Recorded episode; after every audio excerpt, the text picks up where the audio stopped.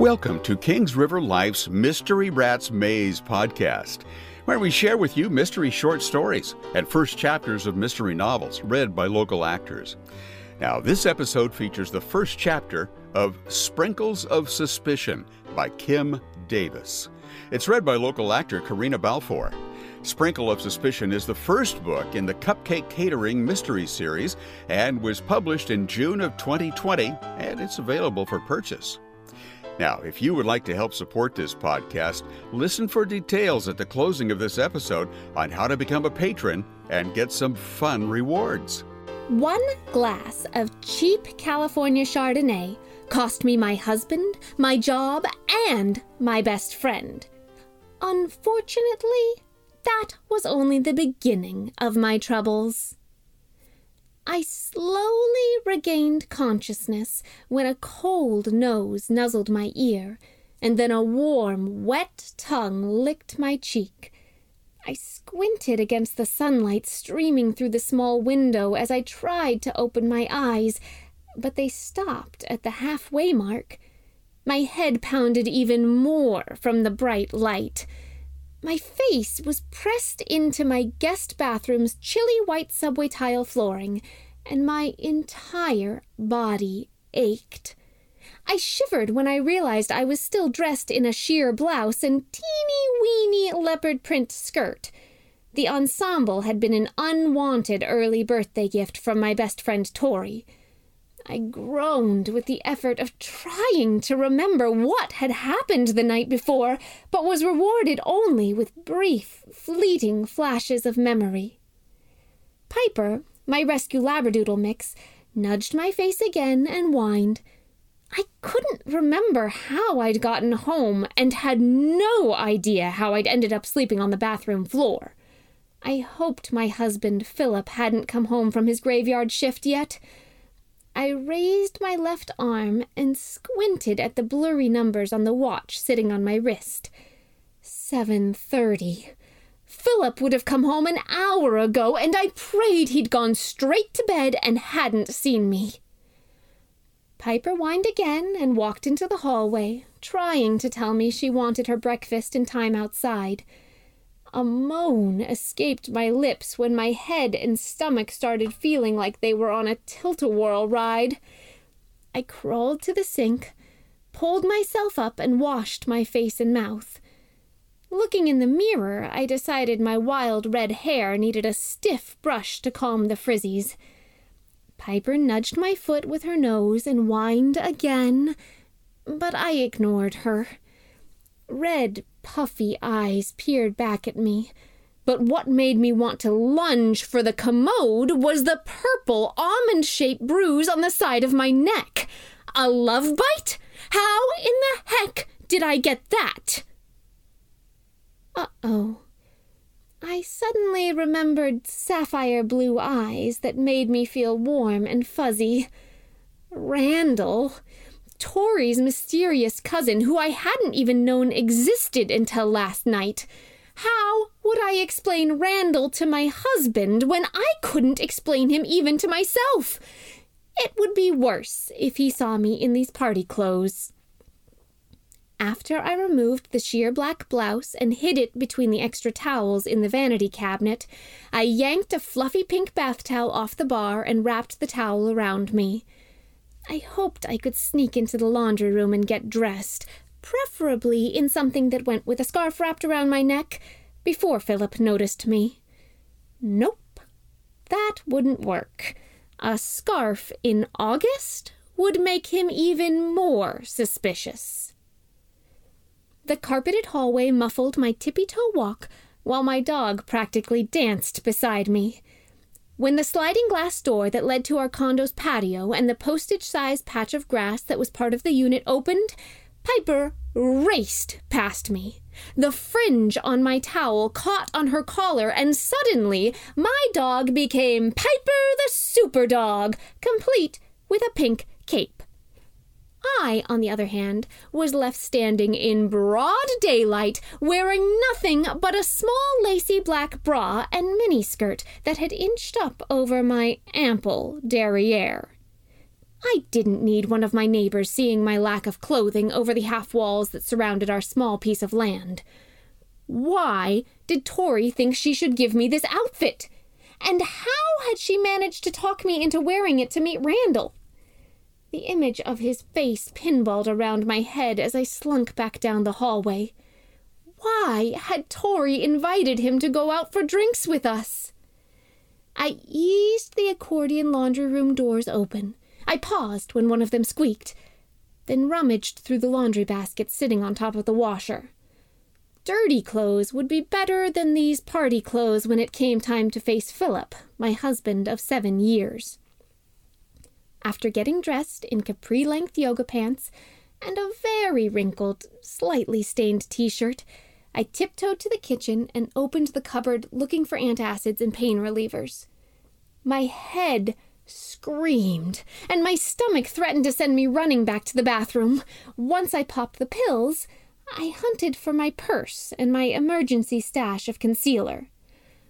Maybe Philip's drowsy state and the dim lighting in the bedroom would cause him to overlook my new bruise especially if I had enough makeup on it. I finally found my purse hidden behind the sofa. My mind struggled to remember how it got there, but the only thing I remembered from the night before was drinking a glass of Chardonnay with Tori. Oh, yeah.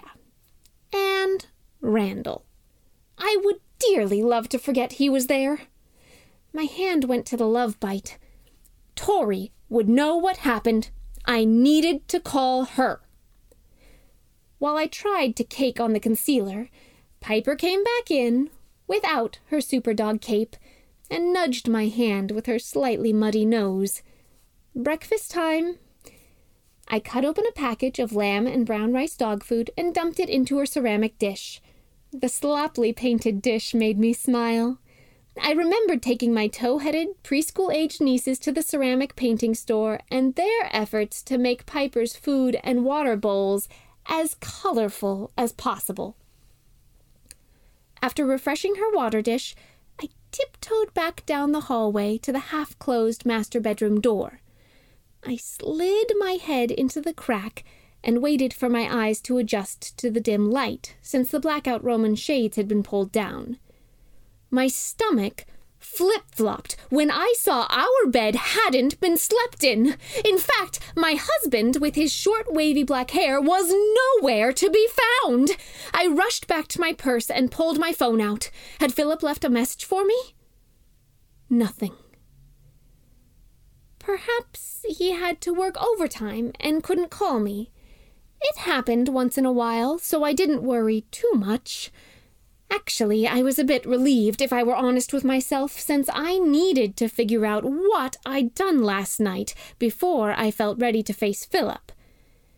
The niggling doubt that instead of working, my husband and his partner, Officer Amy Doyle, were having an affair swirled around my brain.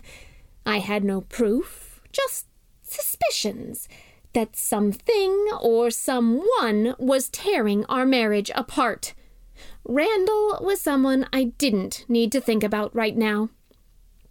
I quickly called Tori's cell number, hoping she'd be able to tell me how I got so drunk that I blacked out. I rarely drank more than a glass of wine and had two at the most, since more than that gave me the world's worst hangover. One party during my senior year of high school cured me of binge drinking. I had a very low tolerance for pain and suffering. Her sultry voice, an imitation of Marilyn Monroe, announced I had reached her voicemail. This is Tori, and you know what to do. Ciao, baby. I hung up without leaving a message. Tori never, ever missed answering her phone and slept with it even when she had a boyfriend in her bed. I found it annoying when we were together and I was trying to carry on a conversation, but several times in the recent past I was grateful she answered my call when I needed to dissect Philip's inattention or his more frequent hurtful remarks. I wouldn't take her advice, though.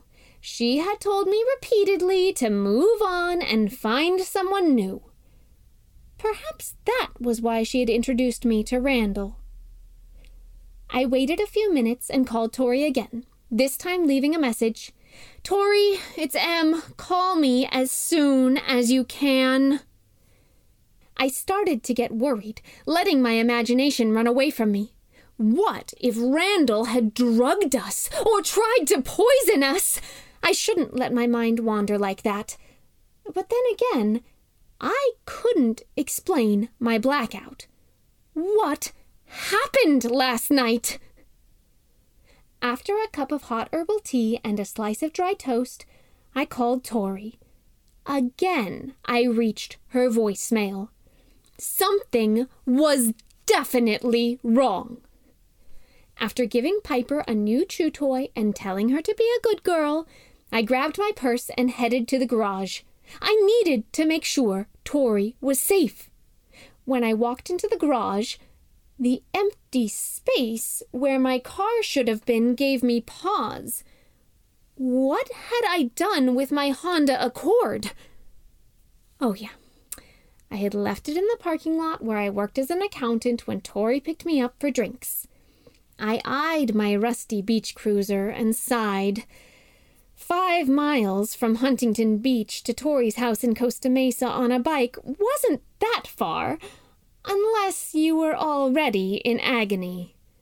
But that was what friends did for each other, and I was becoming certain Tori needed my help.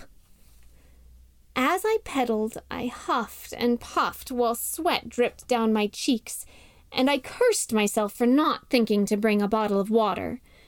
When I climbed off my bike, I stood with wobbly legs at the end of Tori's block. Her fourplex building was located six houses down from the corner where I had stopped, and I saw her red Mini Cooper parked in her driveway. My husband's white Tahoe SUV was parked right behind it. I wasn't a peeping Tom, or a peeping Jane, if that was what they called women who peered into other people's windows, but I knew I would have to resort to that if I wanted to find out the truth. I really wanted to think Philip was there because something bad had happened to Tori, but wouldn't he have called me if that were the case? Other images sprang to mind of Philip and Tori not making eye contact when all three of us spent time together acting like they were ignoring each other. And the bottle of perfume he had given me for Valentine's Day this year was Tori's fragrance. A wife knew when another woman was on her husband's mind, but how could I have been so blind thinking it could be Officer Amy Doyle? Why did Tori do this to me? I looked up and down the street to make sure no one saw me, then tiptoed across the dying grass bordering a cracked cement walkway. I ducked under a withered ficus tree that barely provided any shelter from the hot morning sun. The tree grew next to her unit's front window. Even though it wasn't a good hiding spot, it was the best I could find. I looked up and down the street again and observed no one. It was very quiet for a Saturday. I turned, stood slowly, and pressed my nose against the dusty screen, and held in the sneeze that tried to erupt. I quickly ducked back down and almost cracked my head on the windowsill. My husband reclined on Tori's sofa, which faced the window I had peeked into. Worried he might have seen me, I waited a moment before cautiously peeking back in. Philip had his eyes closed. I stretched up onto my tiptoes and saw perfectly proportioned size 2 platinum blonde Tori in an intimate pose with my husband that would unfortunately be forever burned into my brain. I wished I could unsee it, but it was too late for that. A sudden puff of wind swirled and caused one of the branches from the tree to hit the window with a loud clunk. I squatted down. but the wind had pushed my frizzy hair into the screen and caused it to get entangled on some of the protruding broken wires. When some of the hairs were yanked from my head, I yelped, although the pain from my scalp was nothing compared to my heartbreak. I rubbed the sore spot, then crept to the front door, ready to tell them to go you know where, but in a polite way because, after all, my mother raised me to have manners. By the time I reached the glass front door and saw them together, all thoughts of etiquette fled from my brain. Instead of knocking or ringing the bell, I twisted the door handle and burst into Tori's unlocked house. Later, I concluded that I had experienced a red mist moment because my actions weren't those I would have thought myself capable of. The details are still kind of fuzzy, but somehow, after Tori fell through the screen door and stumbled down the steps, pulling me along for the fall, we ended up on the front lawn.